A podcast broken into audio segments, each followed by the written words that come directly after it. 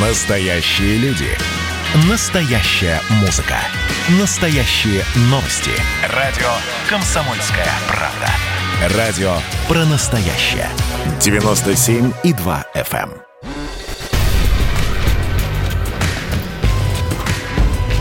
Не фантастика. Не фантастика. Программа о будущем, в котором теперь возможно все.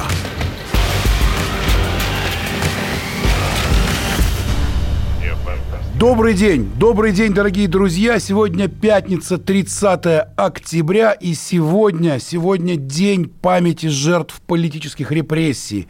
Наша программа, наша программа, которая рассуждает о будущем, в котором теперь возможно все, знает, что нельзя рассуждать о будущем, не оглядываясь на свое прошлое. И поэтому сегодня у нас будет большой серьезный разговор о нашем будущем, при этом постоянно с таким э, с отсылом в прошлое.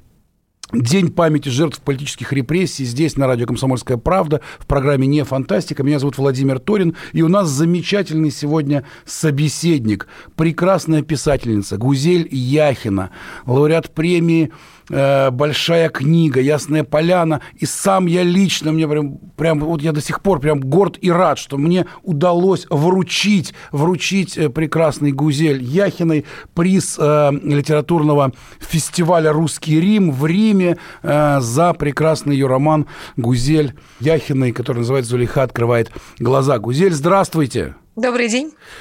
Ну что, вот такой вот день, день памяти жертв политических репрессий, человеческая жизнь, э, что она такое, да, ведь мы с вами знаем, и вы писали об этом в своем романе, и не в одном, о том, что э, через очень многие трудности, сложности э, прошли люди у нас в стране. Мы пытаемся предсказывать будущее, но это дело очень такое сложное. Вот тогда человеческая жизнь вообще как-то не ценилась, и как-то э, людей убивали какими-то пачками, а по э, Санкт-Петербургу бегали, например, э, сотни тысяч беспризорных детей, потому что их родителей расстреляли.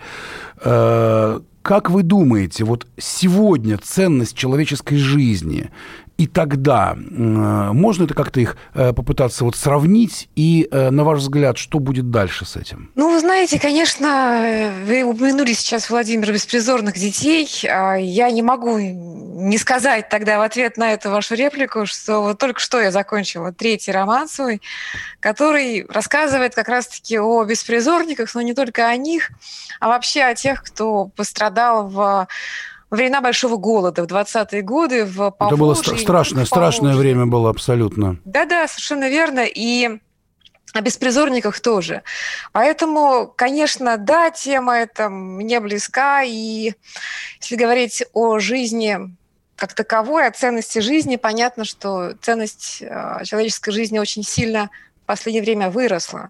Я просто последние лет пять, наверное, сижу в материалах в разных, готовясь к написанию романов. Сначала был роман о Зулихе, потом «Дети мои», о поволжских немцах, и вот теперь о беспризорниках и о голоде. Я все время удивляюсь тому, насколько раньше просто обходились со смертью, и насколько раньше мало стоила человеческая жизнь на самом деле. Вот, а например, а сейчас вы считаете это не так? Ну, мы же видим с вами, что происходит. Собственно, все, что творится вокруг последние полгода, вся эта пандемия, она, собственно, о том, насколько ценной является человеческая жизнь. Останавливаются целые экономики для того, чтобы... Тут, Гузель, с вами бы многие поспорили, с вами бы многие поспорили. Э, люди там э, в Карабахе, например, которые сейчас очень активно действуют, или э, вот на фронтах Донбасса, или, может быть, тот человек, который около мечети обезглавил женщину. То есть тут есть многие люди, кто так не считает. Ну, вы знаете, дело же в том, что такие войны, как в Карабахе, это, наверное, к сожалению, какие-то такие остатки тех войн, которые были в прошлом тысячелетии, мне так кажется. Угу. Сегодня это выглядит дико, сегодня это выглядит страшно, но все-таки это не то, что происходит повсеместно, а повсеместно мы видим, что целые страны впадают в анабиоз, просто потому что хочется действительно спасти побольше жизней. И сегодня мы не можем себе представить того, что было 50 или 100 лет назад, например. То есть сегодня невозможно себе представить а, большой террор, невозможно себе представить а, тот же самый большой голод, по крайней мере, у нас в Европе. Хотя, конечно, да, в других странах, в других континентах такой голод все еще есть. А вот по поводу большого террора, вот э, все чаще и чаще у нас в программах различные эксперты говорят о том, что э, появляется некая опасность создания некоего цифрового концлагеря, что, в общем-то, мы возвращаемся в какие-то суровые странные годы, просто э, контролировать людей теперь будет не условные вот папка доносов в КГБ, а вот какой-то такой э, мощный электронный мозг, который будет следить за всеми с помощью QR-кодов и прочих вещей. Как вы к этому относитесь? Я к этому отношусь спокойно. Мир становится прозрачнее, совершенно точно, и надо просто привыкать в этой прозрачности жить.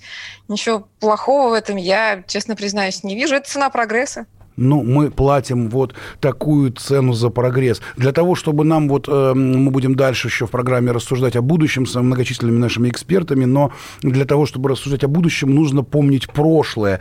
И я так понимаю, ну, прошлое, оно, э, оно часто болит. Э, э, Гузель Яхин написала, на мой взгляд, совершенно великолепную книгу, которая была экранизирована, э, вышла на центральных каналах, и после этого, это где-то было полгода назад, просто разразилась какая-то какая-то сумасшедшая истерия, ломались копья. Вот э, по поводу прошлого, которое болит, вот э, можете какие-то вот э, пару слов об этом сказать?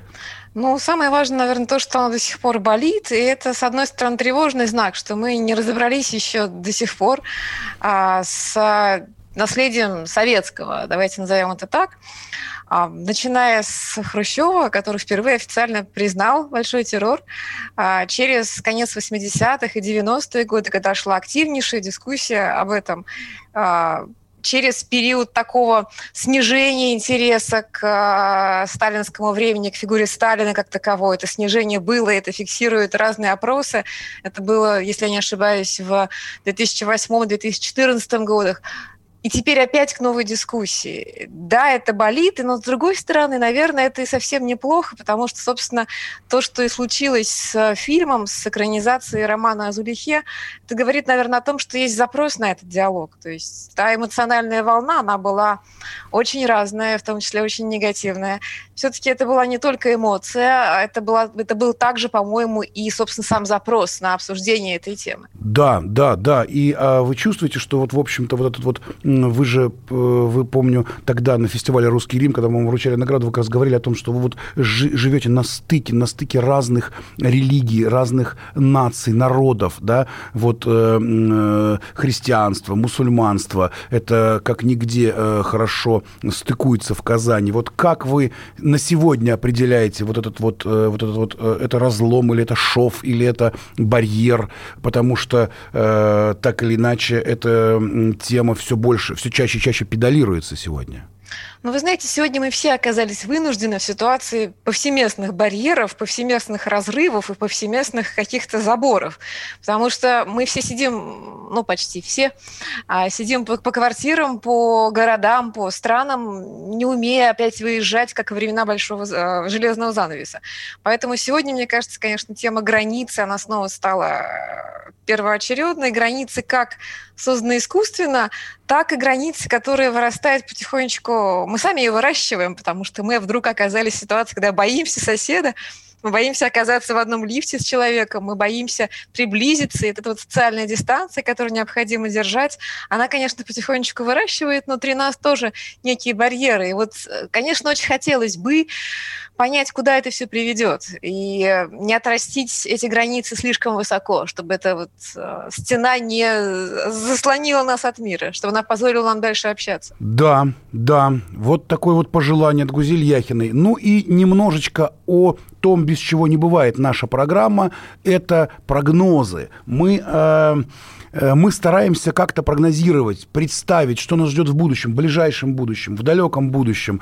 Э, знаю, Гузель, что вы не очень любите давать прогнозы, но вообще просто э, такое, такая просьба. Вот у каждого человека есть же какие-то надежды, мечты, желания, когда он думает о будущем. Вот вы, когда думаете о будущем нашей страны, мира, Как вы думаете, как оно будет в соответствии с вашими надеждами и желаниями? Ну, совершенно точно здесь я не прогнозист. Я просто могу в общем сказать, о чем мечталось бы.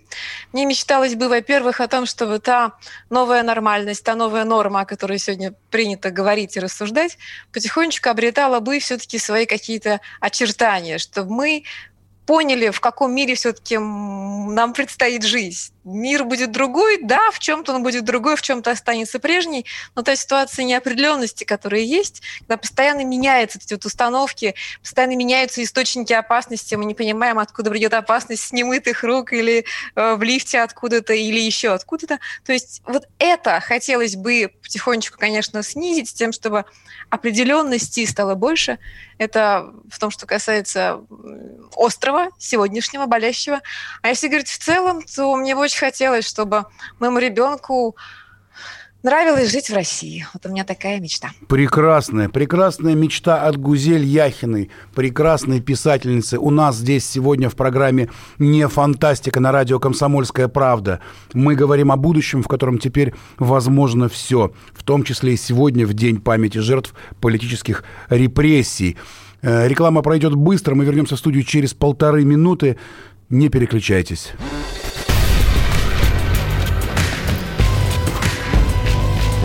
Фантастика. Не фантастика. Программа о будущем, в котором теперь возможно все.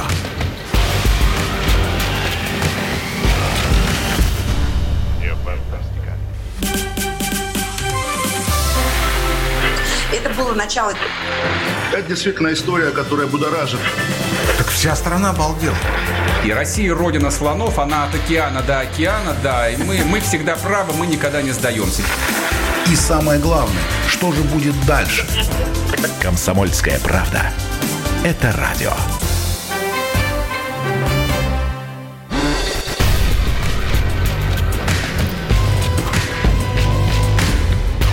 Не фантастика. Не фантастика. Программа о будущем, в котором теперь возможно все.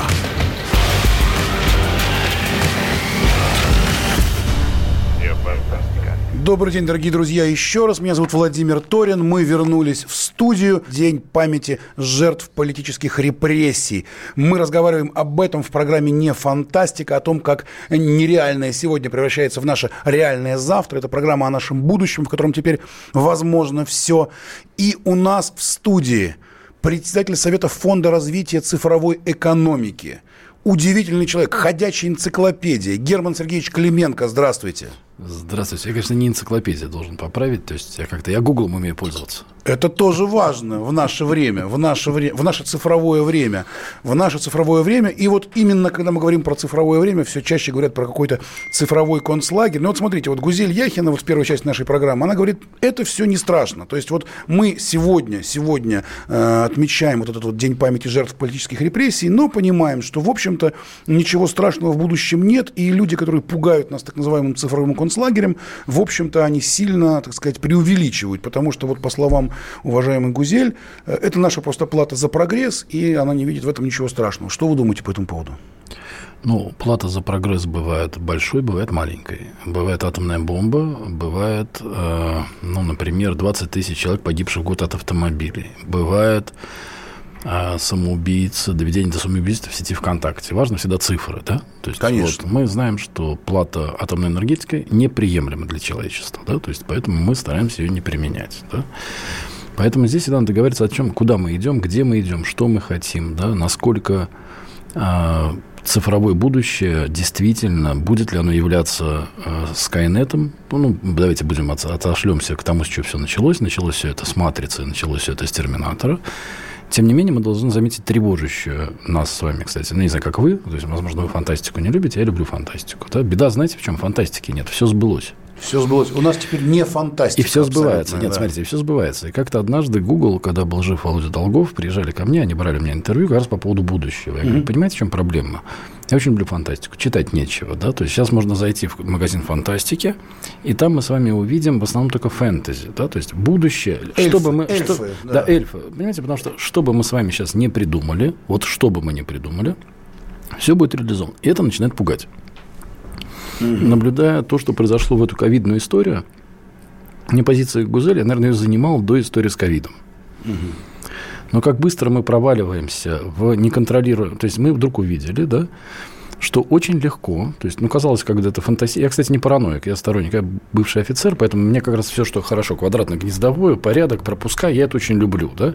Но вы знаете, есть грань между государством и контролем государством за границами, за правопорядком и концлагерем. Концлагерь и это совершенно... государства со своими гражданами. Да? Еще раз, и контроль, оно тоже есть грань, да, а вот концлагерь это немножко другая история. Концлагерь это чем государство? Государство это в каждом государстве есть свои правила, да, то есть оно выработано, вот мы с вами договорились, в силу наших национальных особенностей, исторических особенностей, ну, называется это возраст согласия, например, да, то есть можно посмотреть на уголовное право всех стран, оно разное, да, на самом деле оно поверхностно правильное и, и происрастает в основном там из римского, но у каждой страны свои традиции, которые связаны, право, как правило, уголовное с религией, и вдруг появляется цифра. Цифра не склонна рефлексировать по поводу...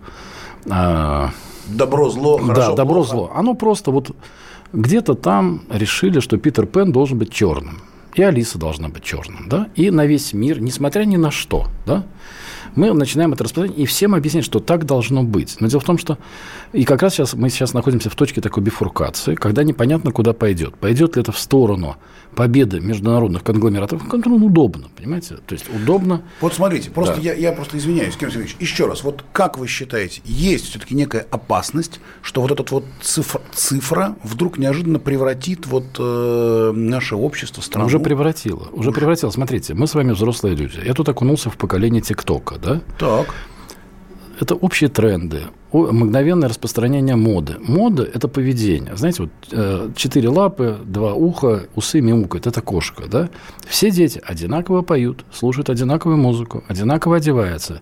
И под нами снизу прорастает, помните, был такой страшный фантастический фильм, где ходили вот такие дети mm-hmm. с белыми волосами, и они все почти синхронно говорили, да? Вот глядя с нашей истории вниз, и здесь, понимаете, здесь находятся люди, доброжелатели, которые говорят, Гер, да ты просто ворчишь, ты старый пердун. Я говорю, подождите, мне еще до старого пердуна немножко далековато, да? Но, тем не менее, вижу, что выстраивается единое, прям никогда такого, никогда в истории человечества такого не было.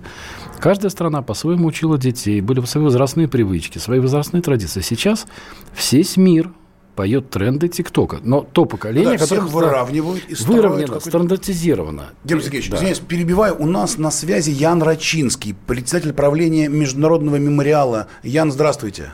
Добрый день. Вот мы тут э, рассуждаем, насколько опасно вот сегодня у нас День памяти жертв политических репрессий. А насколько вообще опасно, вот как вы думаете, вот повторение или повторение в новой итерации, может быть, цифровой, вот того кошмара, который, э, о котором мы вынуждены вспоминать сегодня, э, как вы думаете? Э, к сожалению, опасности есть. Я надеюсь, что в том виде, в каком это было, это не сможет повториться хотя бы уже потому, что сегодня в Российской Федерации не существует смертной казни.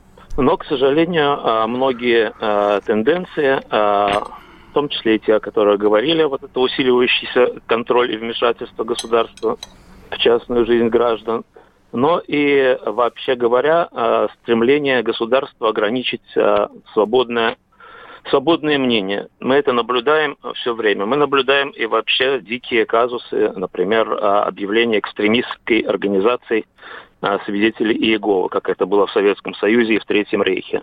Это вызвало удивление даже у а, президента, но тем не менее ничего не изменилось.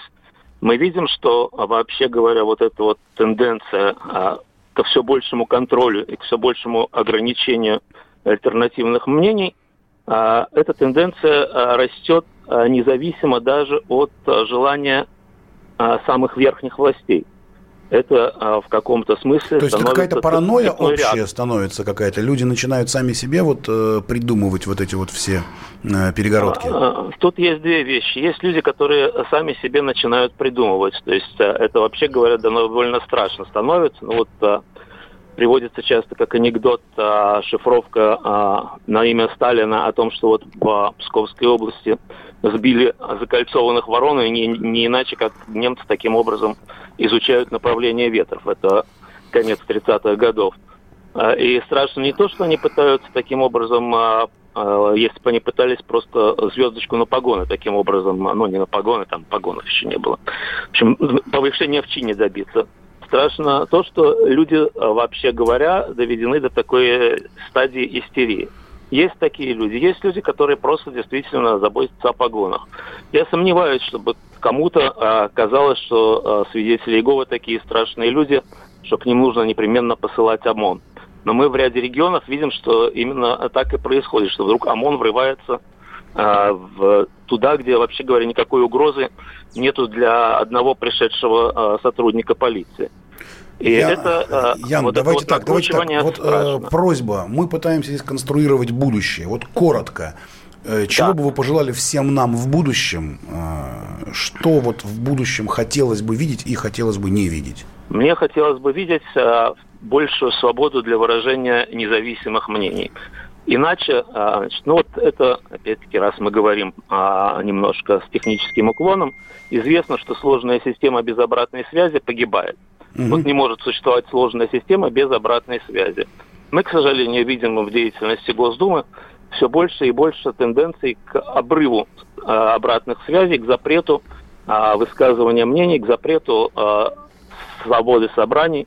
И мы видим, что в результате э, это позор для страны, когда Европейский суд сейчас э, уже десятками и сотнями будет выносить решение и так против не должно быть. И так не должно быть. Так правильно? не должно быть, с моей точки зрения путь в будущее, если у нас есть будущее, это путь через многообразие, через многоголосие, через Ян, разные мнения. Ян Рачинский, председатель правления Международного мемориала. У нас в программе «Не фантастика». Ян Рачинский говорит о том, что нужно иметь возможность выражать свое мнение. А что такое интернет, как не выражение собственного мнения? И я обращаюсь к председателю Совета фонда развития цифровой экономики Герману Клименко. Но, может быть, интернет дает нам возможность считать, что мы свободны относительно? Ну, вы знаете, это такое а, удобный, мягкий, а, такой, знаете, flexible, уже, но, но все равно рамочки, да, то есть, например, вот Яна говорит о том, что Дума, обратная связь, да по сравнению с Цукербергом, наша Дума самая отзывчивая, и американская Дума самая отзывчивая. Основной главный критерий э, тоталитаризма, да, это когда вы не можете договориться. Государство это возможно договор. Может быть, мы криво договариваемся с нашей Думой.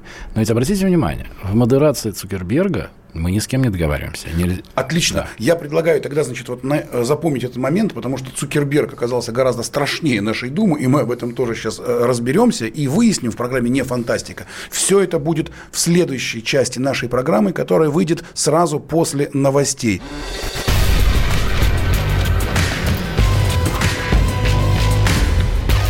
Не фантастика. Не фантастика.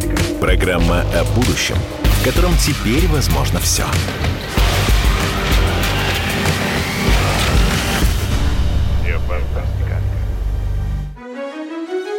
Георгий Бофт. Политолог, журналист, магистр Колумбийского университета, обладатель премии «Золотое перо России» и ведущий радио «Комсомольская правда». Авторскую программу Георгия Георгиевича «Бофт знает». Слушайте каждый четверг в 17.00 по московскому времени. А что такое деньги по сравнению с большой геополитикой? Мы денег тут не считаем.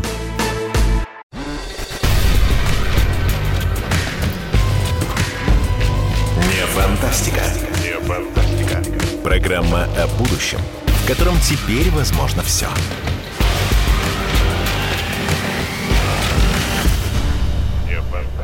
Добрый день, добрый день, дорогие друзья. Меня зовут Владимир Торин. Я ведущий программы «Не фантастика» на радио «Комсомольская правда». Мы вернулись в эфир День памяти жертв политических репрессий, и мы разговариваем с Германом Клименко, человеком, который знает все о развитии цифровой экономики. Он председатель Совета фонда развития цифровой экономики. И мы говорим о том, что не станет ли так в будущем, что вот те страшные политические репрессии, которые, к сожалению, имели место быть в нашей стране, заменятся на какие-то вот такие цифровые репрессии. Человек все больше и больше растворяется вот в этом мире цифр, и кто-то великий откуда-то сверху может всем этим управлять. Скажем, вот уже в понедельник в Москве посещение кафе и ресторанов будет осуществляться по QR-кодам, да, и теперь э, любой чиновник, скажем, мэрии Москвы сможет знать, э, в какие рестораны любит ходить Герман Клименко, например, в какие не любит ходить, и почему, и с кем.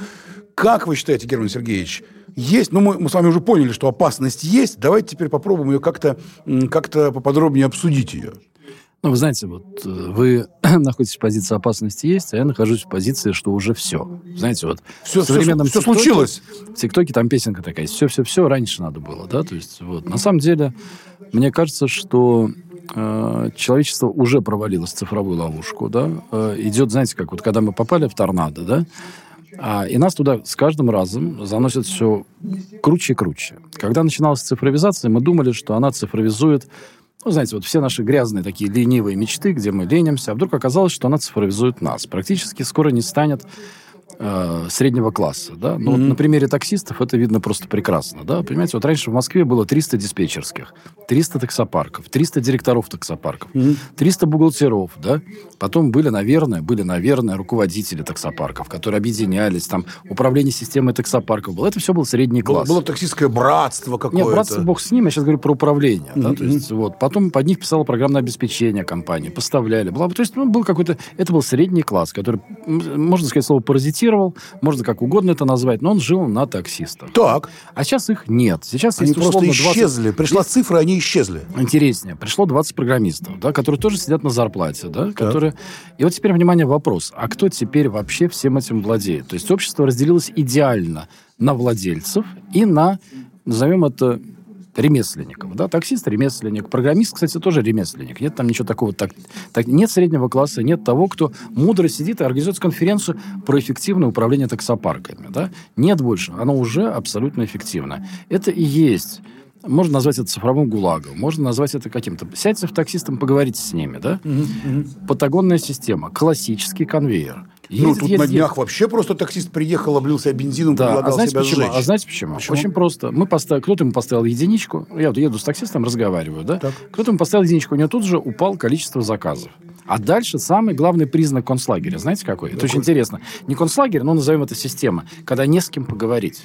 Да, некому, И некому вот он, мне- пожаловаться. он мне жалуется. Он мне говорит, слушайте, я вот вижу, вы, вы разбираетесь, вы с айпадом, да, вот почему они не отвечают, да? Я говорю, ну, понимаете, люди не, не успевают, не понимают. С вами разговаривает робот. То есть он пишет ему, что мне... Вот видите, у меня три месяца работы, одни пятерки. Вдруг единица. Ну, так же не может быть, да? А робот ему отвечает. Работайте лучше, работайте чаще, исполняйте заказы, да? И всё будет восстан- хорошо. И все восстановится. Понимаете, это классика 917 года. Но тогда было понятно. Разные капиталисты, весь мир на нас смотрел с ужасом, надо дать должное, потому Да, что да, у нас да. не было трудового законодательства, там какое-то было, да? И мы получили революцию 17 года. Что мы получим сейчас, когда приходит стопроцентная эффективность, стопроцентная загрузка, да? А, мы уже там, понимаете? Поэтому, когда вы говорите про опасность, тут надо скорее думать, э, ну, представьте себе, что Сара Корнер, да, то есть, но она уже там, да, то есть там надо, уже захват- захвачено все. Мы просто этого не видим. Вы получаете в банке кредит. Ни один современный банк не выдает кредит, там никто не принимает решения, все, нет этого знания, да. Есть знание о том, что вот вы у себя в айфончике, да, ввели запрос онкология, например. И неважно, вы или ваша мама, ваши дети, да, важно, что в банке появилась кнопочка. Есть там признак, что человек онкологически болен. Что это значит? Это значит не давать ему кредита, да? И вдруг мы попадаем в очень интересную историю. Всю жизнь же была оценка рисков, да? Откуда Да, брались конечно. ставки, откуда брались страховые... Но больше этого нет. У страховых компаний больше нет рисков. Они и так знают, да, что вы совершали аварии, да? Уже даже сейчас начинается расслоение. Если вы ездите без аварии, у вас дешевая страховка. Простите, зачем мне тогда страховка?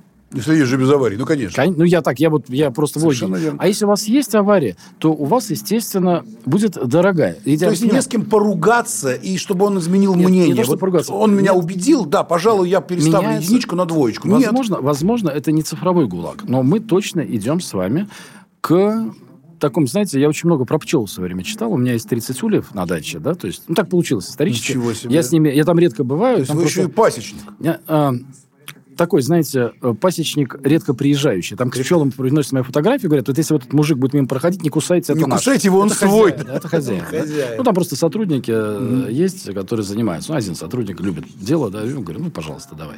Так вот, мы идем туда, в мир пчел, да, то есть одна, всего одна матка, да, один Цукерберг, один Цукерберг, понимаете? Вот он решил, что слово «хохлы» на территории России произносить нельзя. Да.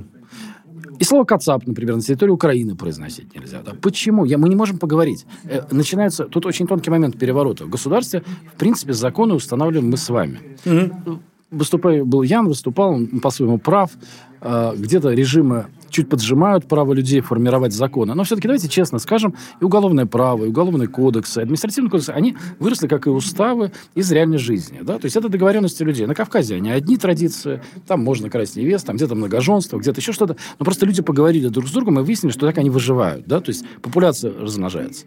А тут пришла жирная матка в виде Цукерберга да, и сказала, вы знаете, а давайте вы все будете ну, на правой ноге скакать, да, то есть, например, да, то есть, вот, ты говоришь, я, а, а ты тут же выпадаешь. Самое главное, ты из этой системы, ты не можешь из нее уйти, да, потому что если ты вышел, ты становишься Агафией. Помните, была такая беженка в Сибири, да, ну, вроде Агафья мы... Лыкова, конечно. Лыкова, да, а мы все вроде бы хотим, и чтобы к нам курьеры приезжали, да, и чтобы нам доставки были, да, Конечно. и чтобы мы лекарствочки нам приносили. Но, То есть мы хотим но- получать эти да, блага, но вас не поставили в прямую... Нет, нет, нет, не то, что не хотим. Мы хотим, но только нам не с кем. Нам дают те блага, которые нам дают, и говорят, вы достойны этих благ, вас оценил кто-то.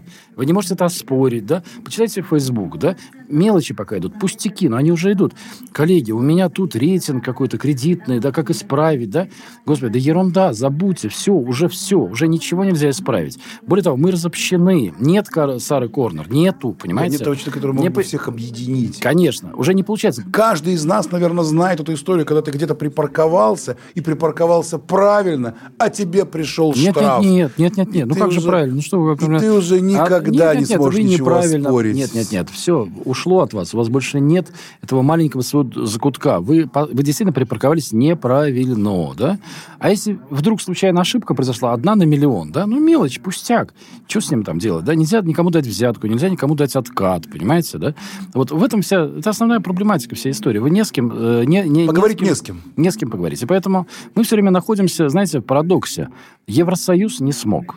Сталин не смог. Ленин не смог. Леонид Ильич Брежнев не смог. Соединенные Штаты Америки внутри тоже раздираются. У них же все-таки федеративное устройство. Да, да, да. проблемы. Мир вроде бы расколот. И вдруг появился Цукерберг, который сверху, да, и нас ожидает, я вас уверяю, смиренных и послушных. Тех, кто... Вот вы в ТикТоке э, Да, участвуете? я, я участвую, но я, честно говоря, чувствую себя, себя там страшно неуверенно. Изучайте, изучайте матчасть, изучайте слова. Вместо секс говорите кекс, да, то есть вместо э, песенки напеваете, да. Знаете, я объясню почему. Так. Э, знаете, как вот как это это новая религия, да, только смиренные пройдут через там врата или куда они там попадают. Через вольное ушко. Нет, нет, там по-другому попадут в рай только там те, кто это. Да-да-да. Вот здесь вы должны быть смиренны, да, вы не должны спорить, да.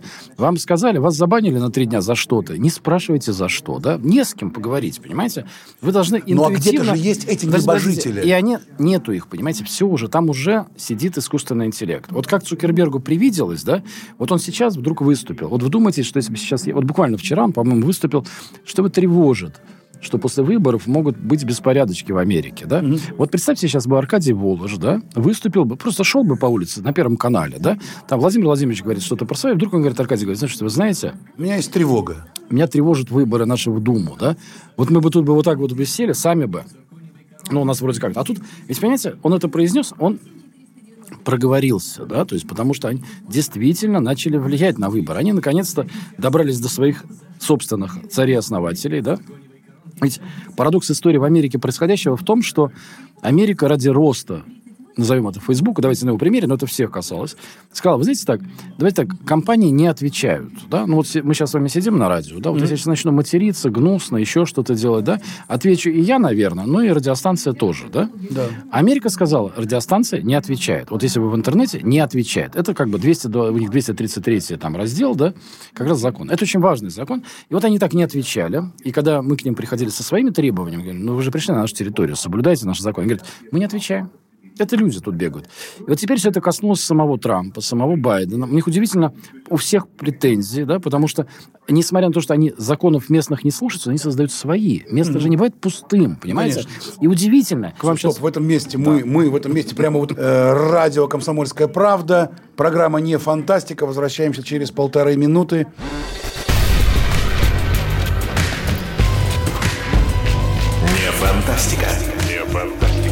Программа о будущем, в котором теперь возможно все.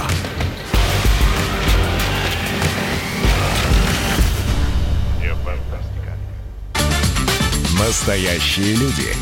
Настоящая музыка. Настоящие новости. Радио «Комсомольская правда». Радио про настоящее.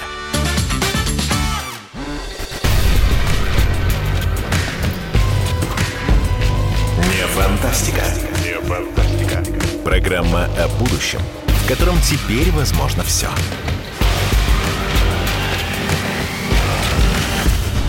Не.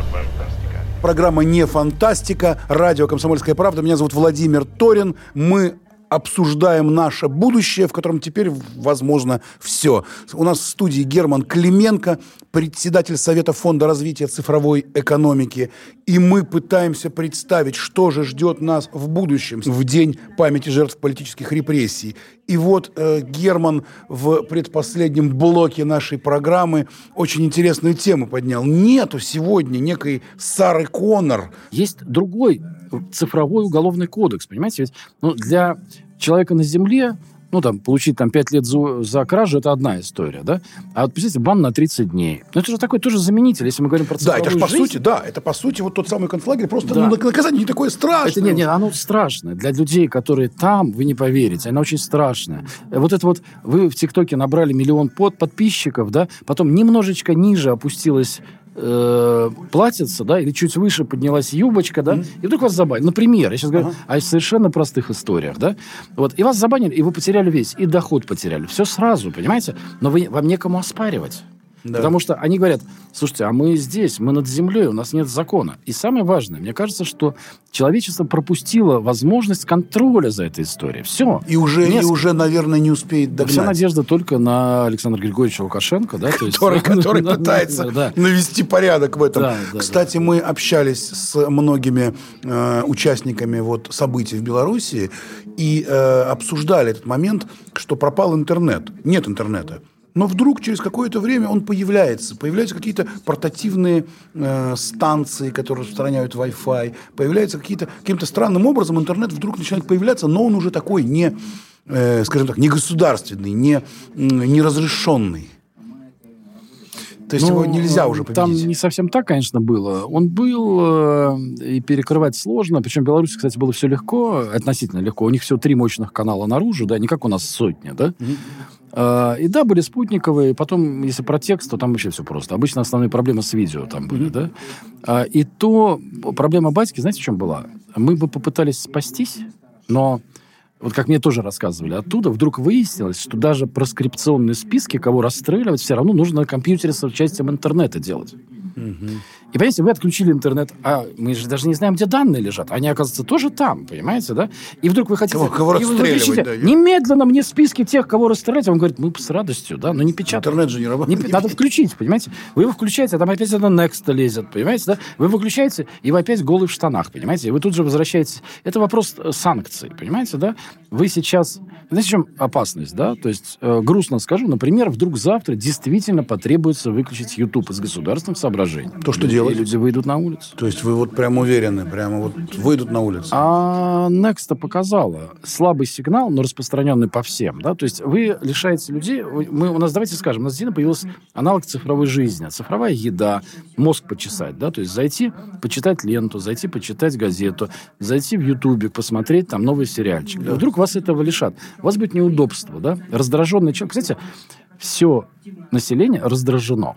Причем раздражено одним символом. Получается маленькое цунами. Мы это видели на примере Белоруссии, да? Когда ну, формально, если бы там был лидер, они бы победили, да, но там напоминала мне историю, у меня, когда, у меня собак много, я не знаю, и были ли у вас собаки или нет, знаете, когда кобелек не развязан, да, вот он бегает, извините, вокруг сучки, а ничего не может, да, и приходится там брать ветеринара, который бы его учил. Здесь та же самая история. А, маленькие, то есть это прямо, знаете, надо разбирать на учебниках политологии, да, происходящее событие. И э, весну в Египте, да, там у них была эта история. Вот, э, поэтому мне представляется история, что мы действительно уже стали зависимыми, и мне кажется, что власти же также зависят. У них тоже есть дети, у них тоже есть внуки, у них тоже есть правнуки. И настолько, и плюс еще сам бизнес управления, нас кинули туда, уже у всех, а мы же с вами не знаем, вот у банка приложения, а где эти приложения хранятся, да? А где хранится? А если не хранится за рубежом, как вы перекроете? Да? Вы перекроете, и вдруг вы останетесь без привычных историй платежей за сотовую связь. Да? Вы знаете, был хороший пример. Как- помните, когда внедрялась э, онлайн-касса, ну, то, что мы сейчас говорим, великий Мишустин внедрил, да, вот Да, в процессе да, да. внедрения надо ему дать должное, с пиаром у него все хорошо, реально хорошо, как у Шойгу примерно, да, то есть вы занимаетесь вроде бы, знаете, как палач, а репутация хорошая, да, потому что ФНС это все-таки, ну, понимаете, да? Ну, конечно. Так вот, когда внедрялись кассы, у моих коллег огромнейшие бензоколонки, да, огромнейшая сеть бензоколонок, не будем называть э, людей, отключились все вот истории. Я просто был внутри этой истории и видел. Да. Знаете, во сколько раз уменьшились продажи? Ну, сильно. Восемь раз. Нет, еще раз. Люди не смогли. Им сказали, обслуживайте в кэш. Ну, вроде бы кажется, а в чем проблема? Что Оказалось, что вот страха? эти цепочки между платежом, кнопочкой, восемь раз упали продажи. Это значит, что бензоколонки просто не могут... обс- То есть мы привыкли уже, понимаете, да? Все, мы уже заложники цифры. Мы еще далеки... Мы морально не готовы, но уже скоро будем. Ну, Видите, Цукерберг же заговорил про политику, да? Значит, уже почти готов принять от нас...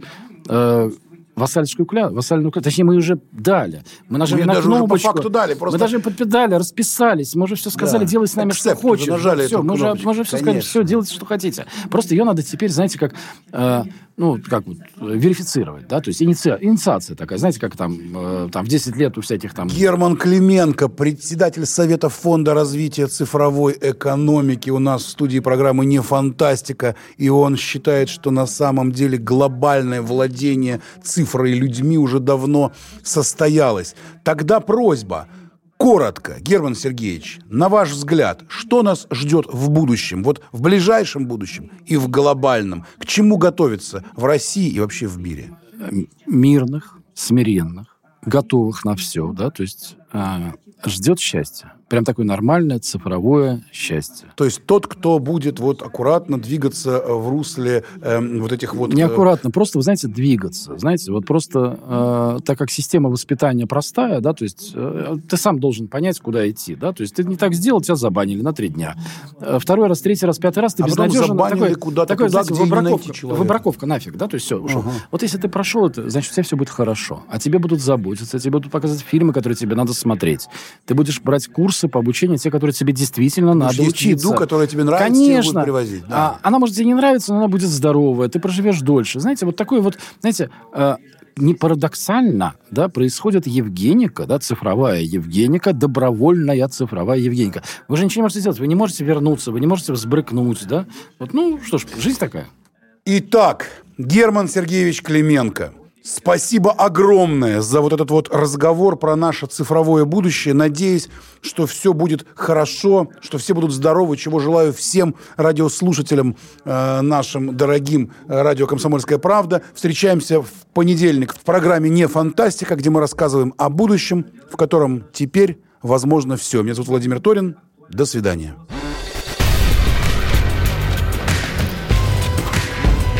Не фантастика. Программа о будущем, в котором теперь возможно все.